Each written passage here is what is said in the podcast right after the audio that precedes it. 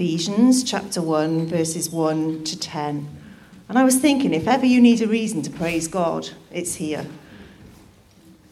Paul, an apostle of Christ Jesus by the will of God, to God's holy people in Ephesus, the faithful in Christ Jesus. Grace and peace to you from God our Father and the Lord Jesus Christ. Praise for spiritual blessings in Christ. Praise be to the God and Father of our Lord Jesus Christ, who has blessed us in the heavenly realms with every spiritual blessing in Christ. For he chose us in him before the creation of the world to be holy and blameless in his sight. In love, he predestined us for adoption to sonship through Christ Jesus, in accordance with his pleasure and will, to the praise of his glorious grace which he has freely given us in the one he loves. In him we have redemption through his blood, the forgiveness of sins, in accordance with the riches of God's grace that he lavished on us. With all wisdom and understanding, he made known to us the mystery of his will according to his good pleasure, which he purposed in Christ, to be put into effect when the times reach their fulfillment, to bring unity in all things in heaven and on earth under Christ. Welcome. Good to be together, isn't it? Um, we've started this new series in uh, the book of Ephesians. Um, and if you were here a couple of weeks ago, we looked first of all at Acts chapter 19. Because Acts 19 gives the, the genesis of this church in Exodus. It tells us about the birth of this church in Eph- Did I say Exodus just now? Ephesus. I mean, one of those mornings, isn't it? Um, can I just have a little bit more volume, Joe? Thank you. Um, so, uh, what did we learn there? Well, a few things. Um, we can say with certainty that it was not just a social gathering. Their church was not just a social gathering. It was not just a bunch of friends getting together. Now, don't get me wrong, there are good things about friends getting together. In our culture, in our society, perhaps more than ever before, getting people together to do social things is really important. And we've got some coming up in the next few weeks, which you'll find out about next week. But that was not the focus of their church. That was not the focus. The focus was something way higher than that, which is Jesus Christ Himself. Their focus was, was in seeing the, the hopeless condition that they were in and putting their faith in Christ as Saviour and Rescuer. That's what their church was all about. And they were devoted to that message. They had, uh, we saw last time, they had these discussion groups, just like we do with Hope Explore, Christianity Explored. They had these discussion groups um, in their local lecture theatre. And two years later, we read uh, all the Jews and Greeks who lived in the province of Asia. That's that, that bit of the Roman Empire that they called Asia, not what we call Asia today. But that, that bit of um, the Roman Empire, everyone um, heard the word of the Lord. And I'm sure there's some hyperbole going on there. Um, but the point is, it was massively, massively influential. This message about Jesus changed everything. Everyone heard about it. It was the word on the street. Seven or eight years later, the Apostle Paul, the writer, uh, the, sorry, the guy who, who formed that church, who founded that church, is in prison which is kind of what happened uh, quite a lot back then and happens today as well in some places too. Uh, he's in prison and he writes this letter called that we call Ephesians. Um, uh, uh, and he writes it to those people in that province of Roman Asia. That's the background. Okay. I don't seem to have my clicker here, so if someone can sprint athletically, okay, you're just going to do it for me. That's fine. Yeah, do it for me. That's fine. Um, so we, that, that's the background to the book of Ephesians. Let me just show you this one little bit of uh, uh, um, uh, archaeology I didn't manage to squeeze in last time. Um, this is called Papyrus 46. Has anyone seen this before? Have we got any sort of ancient historian kind of people? Yeah, vaguely, yeah, yeah. So uh, Papyrus 46. Oh, cheers, Joe. Um, Papyrus 46 is um, pretty much the oldest book we have in existence. They call it a codex. It's written on, uh, on papyrus, which is reeds basically. Um, uh, it's about, hang on, it's about yay big, that sort of size, 11 inches by 6 inches. Um, and it contains, it's a book, it contains most of the Apostle Paul's letters. And it, it's at least, well, it's about 1,850 years old. It is absolutely ancient. One of the very, very oldest books that we have in, in, um, in human history. So I, I just point that out because, you can go and, if you really want you can go and see it in the Museum of uh, Michigan, uh, uh sorry, the University of Michigan Library. I, just point that out because I think there is still a bit of an idea amongst some people that, that the stuff in the Bible might have been made up by some monk in the Middle Ages somewhere. No, no, no, no, no, no. Okay, we, we have documents with this stuff. And you, I mean, if you could read Greek, you could read that, and you'd be reading the same as we're reading in our Bibles today. Okay, so let's go on. We're just going to look at two verses today, these two verses, all right? Ephesians 1 1 and 2. Paul, an apostle of Christ Jesus by the will of God, to God's holy people in Ephesus, the faithful in Christ Jesus. Grace and peace to you from God our Father and the Lord Jesus Christ. What can we say about the book of Ephesians? What's it all about? First of all, first thing, it's all about Jesus. It's all about Jesus. Um, the Apostle Paul, the writer of this stuff, he says, um, he, he describes himself as an apostle, first of all. An apostle is just someone who is sent. Someone who is sent. So he says, I'm a messenger, not by my own initiative. I'm not coming with my own message.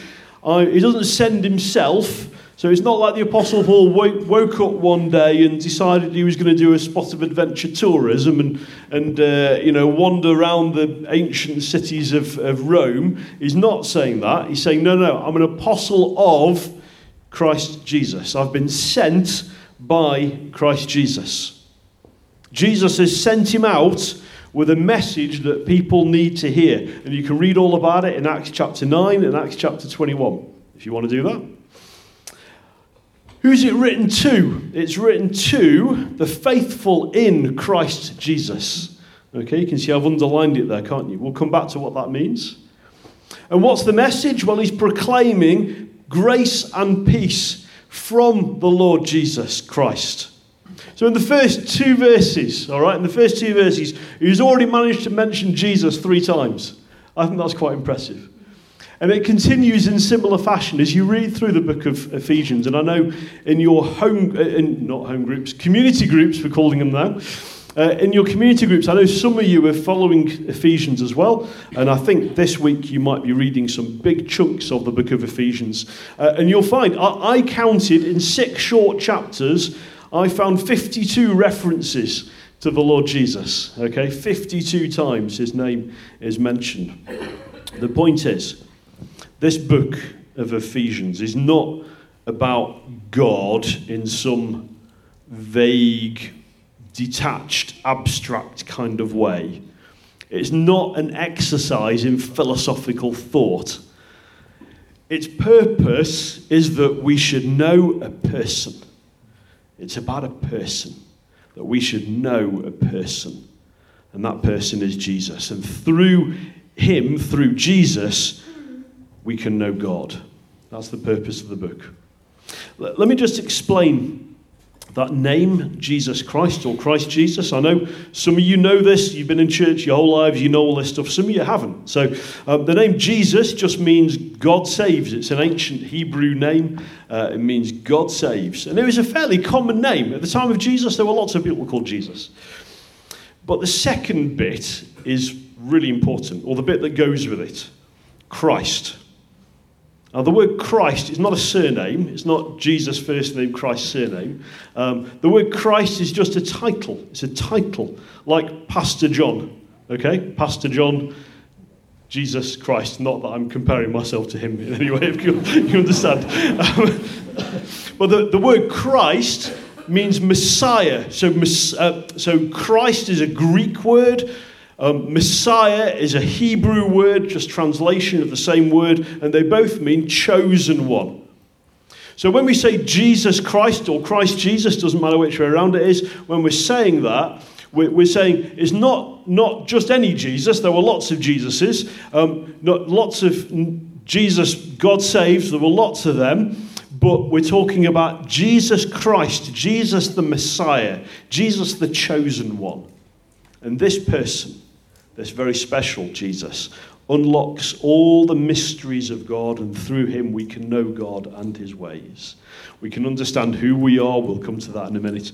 We can make sense of our existence, who we are as human beings, our purpose. It's all found in the person of Jesus. And I hope, I hope you go out of this place today knowing Jesus.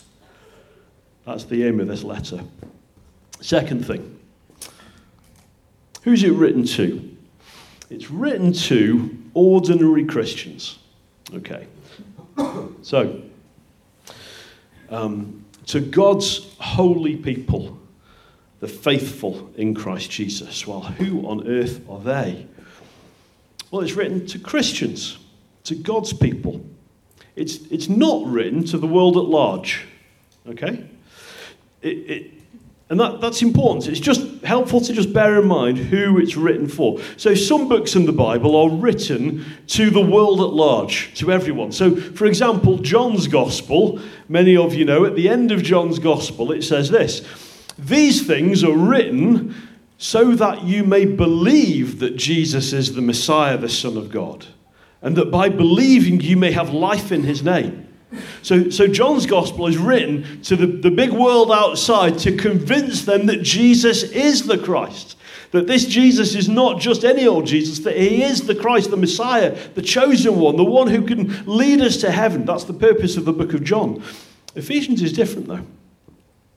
Ephesians is to build up the faith of believers. And if you've got it in front of you, you can read a little bit past where Marianne read today, down in verse 17. This is part of the Apostle Paul's prayer that he prays. For those who are reading this, he prays this. Just a little bit of a sentence. He says, So that you may know him better. That's his prayer. As they read this, the purpose, so that you may know him, you may know God better. He wants you to know God. That's the purpose of the book, to grow in your understanding. Now, today, I know in this room there are people who are very uncertain about all this stuff, you know, but maybe it's your first time here today, maybe you've been for a few weeks, maybe you're exploring, maybe you've been dragged along by a friend. Um, and I, I, really hope you learn lots, and I hope you feel very, very welcome among us. Um, but, but the primary purpose of this letter is not to convince you that Jesus is the Messiah, but it's to build up the faith of those who are already believers. It's also, so it's for ordinary Christians, but it, and that also shows us that it's not written just to leaders or to brain boxes or theologians. Okay? So it's a general letter to ordinary Christian people. Some of you today, quite a lot of you actually today, are in academia, and you'll have, um, you'll have been given assignments where you have to read some paper or some journal, and you get about a third of the way through it, and you think, man, everything they're saying could have been written in about a quarter of the words, and all the words could have been half the length, you know? and it just feels like they're using obscure technical terms just to keep out everybody else, like to preserve this information for the elite. You know, do you get, you know what I mean? Am I just making this up? Some of you get this, yeah, okay.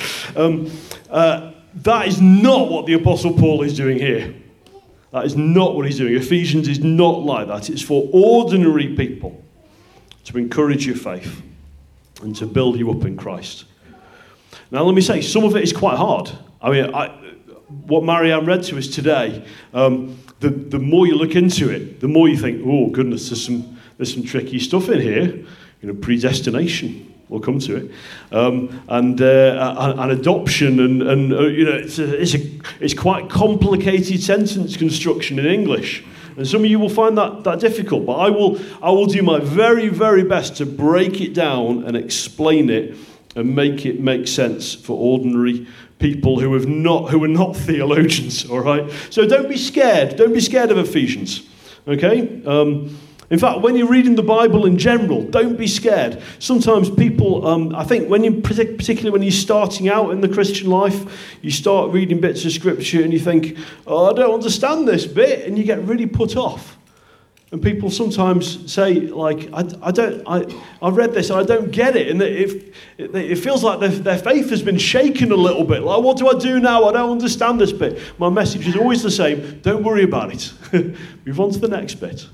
Okay? Don't worry about it. You've got a whole lifetime to figure out all the details. Okay? Don't worry about it. Ask someone at your community group or whatever.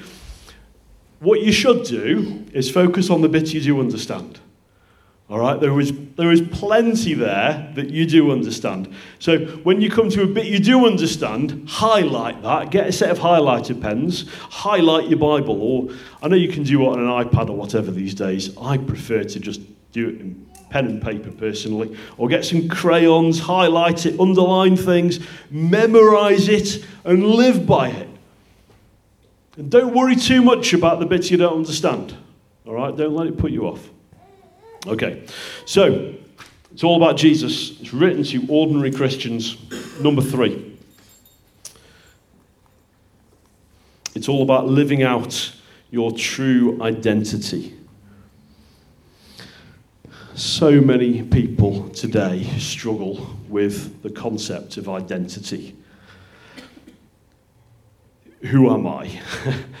how, how should I see myself? How do others see me? What does God think about me? Does my life have any value? Does my life have any meaning? Is there any purpose to me being here? Is there any significance to life? Do, am I lovable? Am I worthy of love? You know, our, our society is obsessed with self image, isn't it? People have their carefully curated, curate, carefully curated online lives. And for many people, like how I look is everything like, who am I? It's the question of our age, really. I remember 20 years ago, 25 years ago, when I was at university, um, we were all being told at that time uh, there was a movement called the New Atheist Movement. Um, uh, and we were being told at the time that, that human beings were just biological machines made out of meat. Uh, and your, your sole purpose is to pass on your genes, basically. That's your purpose. There is, basically, there is no purpose. There is, life has no significance. Life has no meaning at all. I, am pleased to say, I think as a, as a society, I think we've collectively ignored that. We've gone beyond that. I, I think that battle, I think Dawkins and co. have lost that battle honestly. I think the world has moved on beyond that. But it's been replaced by something else. Um, a top university, I won't tell you which one, but it's a big one. Uh, recently, it wasn't Keele either, or Staffs. Um, uh, they recently, but they've done similar things. Okay. Um, they recently produced a list of genders. Oh, you can see where I'm going, can't you? Um, including emoji self, where your pronoun um, might be not him, her, or he, she. Oh, I'm going to say that's not right, is it? Uh, uh, he, he, him, or she, her. Your pronoun can be emoji instead. I'm not quite sure how that works, but I guess, yeah. So you're not like him anymore. You're just like a flower, a star, or anything really. Um, or cat gender. Cat gender was another one they had on the list with the pronouns nyan nyan, which, which, is, um, uh, which is how you spell meow in Japanese, apparently. Now, uh, and I know some of you have done this training, actually. And part of me, there is part of me wants to mock that mercilessly, you know, because I think it is utterly, utterly ridiculous. But honestly, part of me wants to weep as well. It's just tragic. It's tragic. It's, it's, the, it's the utter madness of a society that has no idea at all what it's meant to be. Where questions of identity are, uh, have become so massive with no answers at all. So, so you can get to a point where, where um, you, where our, our culture has said for years and years and years, you can be whatever you want to be. Okay? I mean, even back in my day when I was young, there was that song, Reach for the Stars, be who you want to be, you know? You have anything you want if you try hard. You know, you can be whatever you want to be. So why not be a cat? That, that's where we've got to as a culture. The book of Ephesians speaks into this with clarity and power and authority uh, and beauty, I think, as well. It talks about who you are. If you're, a, like I said, it's speaking to Christians primarily. It's speaking about who you are. And, and, and in the first half of the book of Ephesians, so chapter 1 through to chapter 3, it's all about identity, who you are.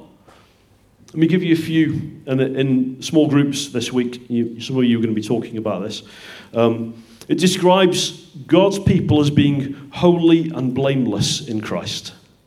Holy and blameless. It talks about being chosen and predestined in Christ. It talks about being adopted children. This is what He's made you an adopted child, i.e., loved, cared for, with a future talks, talks about being redeemed. Uh, your old life, every, everything, every mistake you've ever made, everything that's ever gone wrong is redeemable, is redeemed, can be made good. Forgiven in Christ, marked as belonging to God. It talks about, about being spiritually dead and then being made spiritually alive. Like you were dead at one point, and God has made you alive. It talks about, um, uh, it says you, you were the kind of person that used to just go along with the crowd. You just did what everyone else did. But now you follow Jesus. It says you were controlled by your desires. Like you just felt like you had no choice but just to go along with whatever your heart wanted to do. But now, now actually you have something better to follow. You don't want to follow your heart anymore. You want to follow what Jesus wants for you now that you have a purpose. Ephesians 2, verse 10, one of, one of the most profound verses, I think, in the whole Bible. It, it talks about um, uh, God saved you for good works, to do good works, which He prepared in advance for you. You have a purpose now, you have an, an identity, a meaning, a value to your life. It talks about as being members of God's household, being citizens of heaven. Um, um, talks about as being brothers and sisters here together. Talks about as being built up into a holy temple where God lives by His Spirit. I tell you that it's an identity to build your life on. That's what Ephesians is about. Chapters one to three. It's an ident- gives us an identity that we can then build our lives on. And then chapters 4 to 6 tell us how to live that life out. So, if that is what you are, if God has made you all these things, if God has made you his child, if he's made you holy, if he's made you blameless, if he's chosen you, if he's, if he's redeemed you and forgiven you and adopted you into his family, if you've been made spiritually alive when you were dead, then, then how does that affect how you live? That's what chapter 4 to 6 is about. Surely that should change everything, shouldn't it? Surely you can't just, uh, surely you can't have all that as your identity and then just carry on exactly the way you were before. So, chapters 4 to 6 is all about how it affects, and it's very down to earth how you talk, about telling the truth, about how you handle anger. Because we'll all get angry at times, but how you handle that talks about how, how, the, how, you, how it affects the words that you use.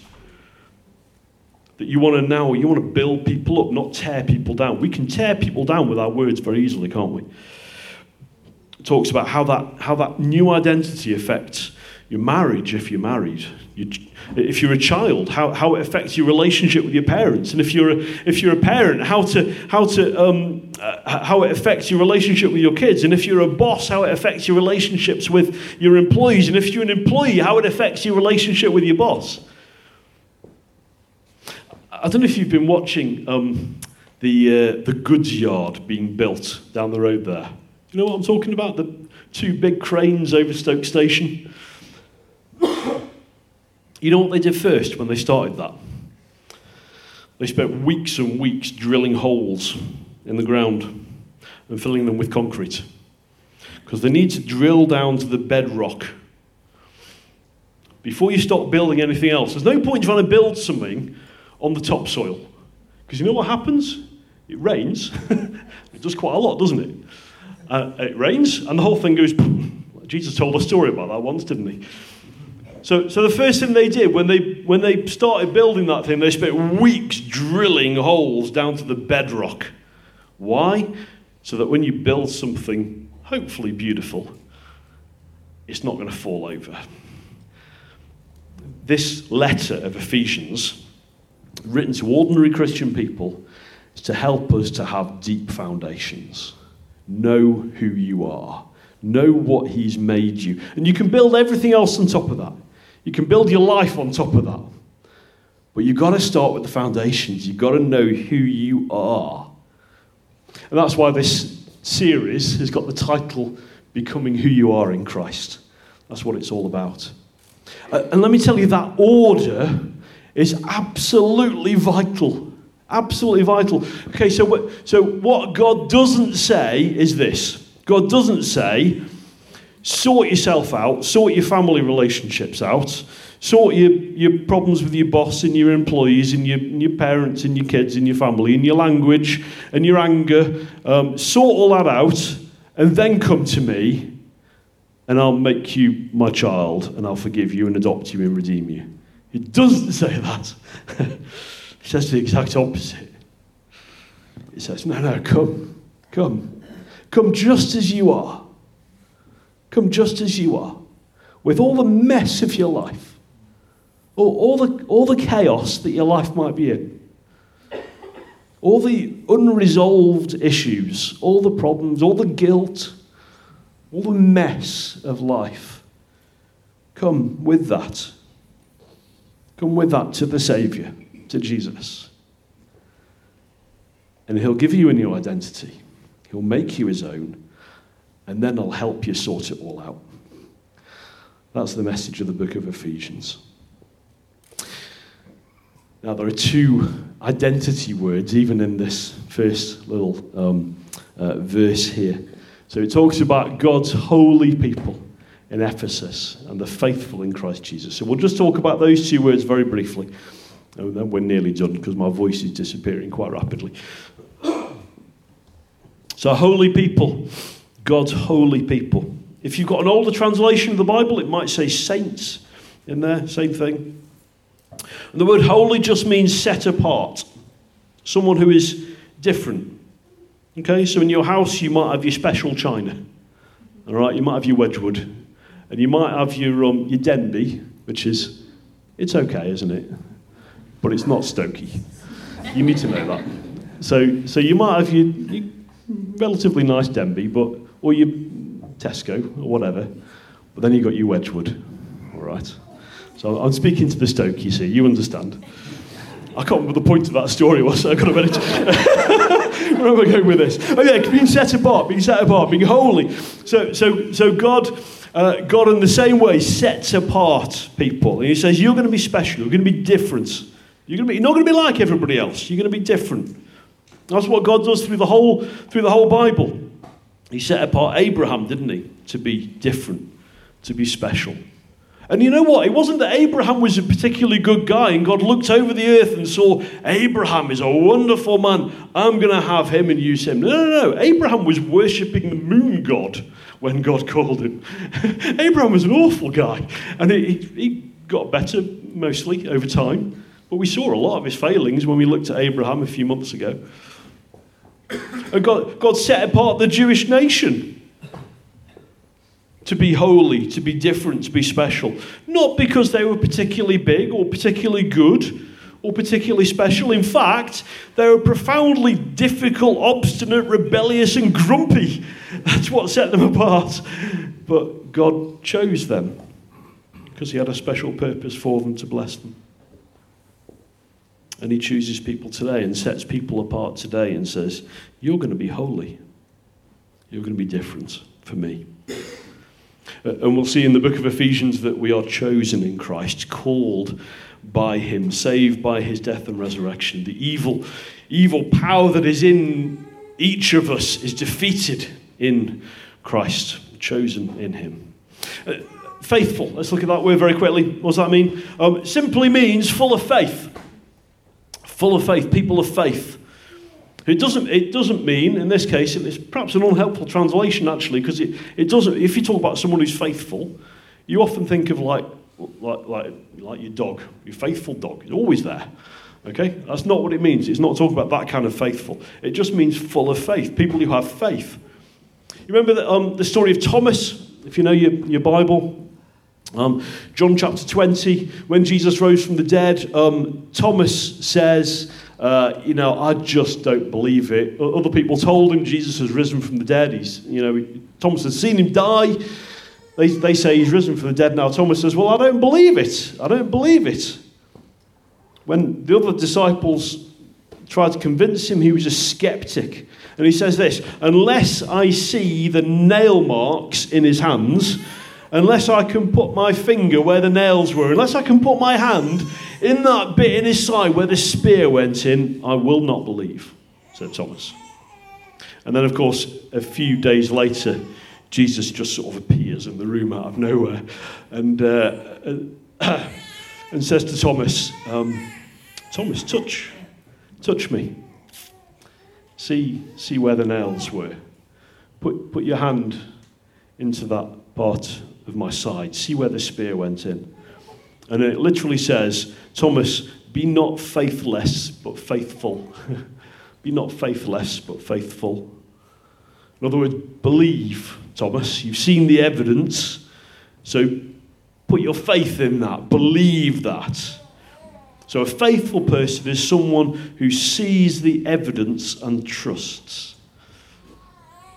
And you can't be a Christian person without faith. You can't be a Christian without faith. But that faith must be in Christ. To, to God's holy people in Ephesus, the faithful in Christ, in Christ Jesus. That's what makes you a Christian. Faith in Christ Jesus. Only that. That's the only thing that makes you a Christian. Be, being a Christian is not about your upbringing. It's not about your church going. It's not about generous giving or being kind to your spouse or your friends or even being kind to strangers. That's not what makes you a Christian. What makes you a Christian is faith in Christ Jesus. So let me ask you do you have faith in him today? I'm not asking do you believe if he existed, because I think uh, anyone, any right minded person believes he existed. I'm not asking that. I'm not asking did you have a Christian upbringing because I know that's true of probably most of us here. The question is Is your faith in Christ Jesus? Are you trusting Him today? Do you believe that He is the Messiah? Do you believe that? And I know some of you here today, you're not there yet. And that's fine. I'm glad you're here. I'm so pleased you're here. Um, but, but it's really important to know where you are and if you go out of here today knowing that you're not a Christian, that's also really helpful. That's a huge step forward. You know, if you were confused about that or you were clueless and now you know where you stand, that's actually really positive. But please don't leave it there. we have a, a, course, Hope Explored, for those who want to explore these things. Meeting again on this week sometime. This week sometime. Thank you, Mike. Uh, and we, we start new courses three or four times a year, so there's always an opportunity to find out more. Let's finish with this, though, all right? That greeting, verse 2 a greeting of grace and peace. Uh, how do you greet someone? Put your hand up today if you're from Kenya. It's not as many as normal. Put your hand up if you're from Kenya. Wake up, Kenyans. Oh, where is everybody? They're all recovering after the party this week. Um, you say Jambo, is that right? Jambo, hello, greeting, is that right? In Pakistan, you might say, put your hand up if you're from Pakistan. Yeah, there's one, two. I know there's at least two more in the room. Anyway, you might say, Assalamu alaikum. Okay, which is peace upon you. Is that, yeah? It's not, it's not for Christians, it's just salam. Just salam, which is peace, isn't it? Peace, yeah, okay, okay. If you're a Stokie, you might say, you're right, Duck. or, or something similar. But it can be a bit of a throwaway greeting, can't it? I should No, I won't explain it right, Duck. Ask me later. But it can be a bit of a throwaway greeting, can't it? Because sometimes those words don't really matter. You know, I, I think maybe when people around this area say assalamu alaikum, I'm, I'm not sure they're really necessarily saying peace be upon you. I think it's just like automatic greeting, you know. But, but these words are really important. Okay. Grace and peace to you from God our Father and the Lord Jesus Christ. Let's not just rush over them, all right? We're only going to be less than five minutes, but let's not rush over them. Uh, uh, and there are, there are very similar words in all of the Apostle Paul's letters. But, but I, I noticed this this week. I've never seen it before. But notice this it's not the Apostle Paul's greeting to these people. I hadn't noticed that before. I always thought he's saying, Grace and peace to you. Grace and peace to you, Leanne. I thought that's what he was saying. He's not actually. He's saying, Grace and peace to you, not from me, but oh, that's my phone. That's embarrassing, isn't it? no, who's called? If it's someone from here, I should be very cross.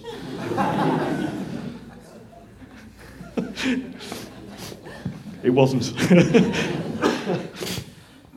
um, yeah, so he's not saying um, uh, from the Apostle Paul, grace and peace to you. He's saying, he's saying grace and peace to you from God our Father and the Lord Jesus Christ. Now remember, he's an apostle. He's sent from God. So he's saying, on behalf of God, on behalf of God, I greet you. Uh, on behalf of God Himself, grace and peace to you. And if you're a believer today, that is the stance that God has towards you. That's the stance that God has towards you. If you have faith in His Son Jesus, that's the relationship you now have with God grace and peace. I think some Christians feel their relationship with God is mostly disappointment. God looks at you and goes, or, oh, really? Or even, who are you? I think some Christians feel that's, that's the relationship they have with God. That's completely wrong. Completely wrong. When you put your faith in His Son, God says to you, grace and peace. Grace is His undeserved kindness. He's, he's kind towards you not because you're amazing, He's kind to you in spite of the fact you're not amazing. That's what it means. It means He knows you through and through and inside out and still loves you when you put your faith in His Son. When you look to Him, He gives you undeserved kindness. It doesn't matter how rubbish you are. And it's peace as well. He's not against you. He's not your enemy anymore. He's your friend. So many people in our world are tortured by their consciences, aren't they, over things they've done. And they, they can't atone for it, they can't fix it. You can't change what's happened. We all know people who self medicate, and maybe you're one of them, with drink or drugs or TV or porn or self loathing. But when you put your faith in Christ, God says to you, peace, peace. And there is nothing better in this life than to know you're at peace with God. And it's not like you've earned it somehow, it's yours as a gift when you come to Him. Let's pray, shall we? Then we're going to share communion together. Let's just take a moment of quiet for you to respond in your own heart to the Lord.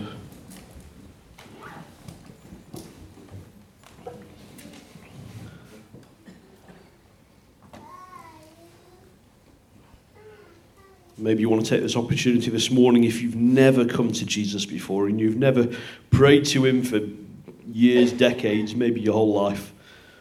Let's come and say, Lord, I want some of this. I want to know this peace. I want to know this grace for myself.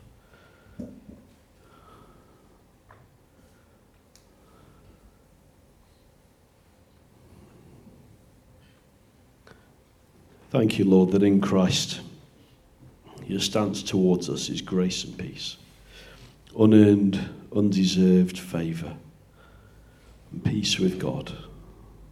Lord, we give you thanks. Lord, we pray that in this series, as we look in the book of Ephesians, we pray that we might all grow in our understanding of who we are. That, Lord, we might understand better this miracle that you've done in our hearts when you call us to yourself and when we put our faith in the Lord Jesus. Help us to live that out more faithfully, we pray. For we ask in Jesus' name. Amen.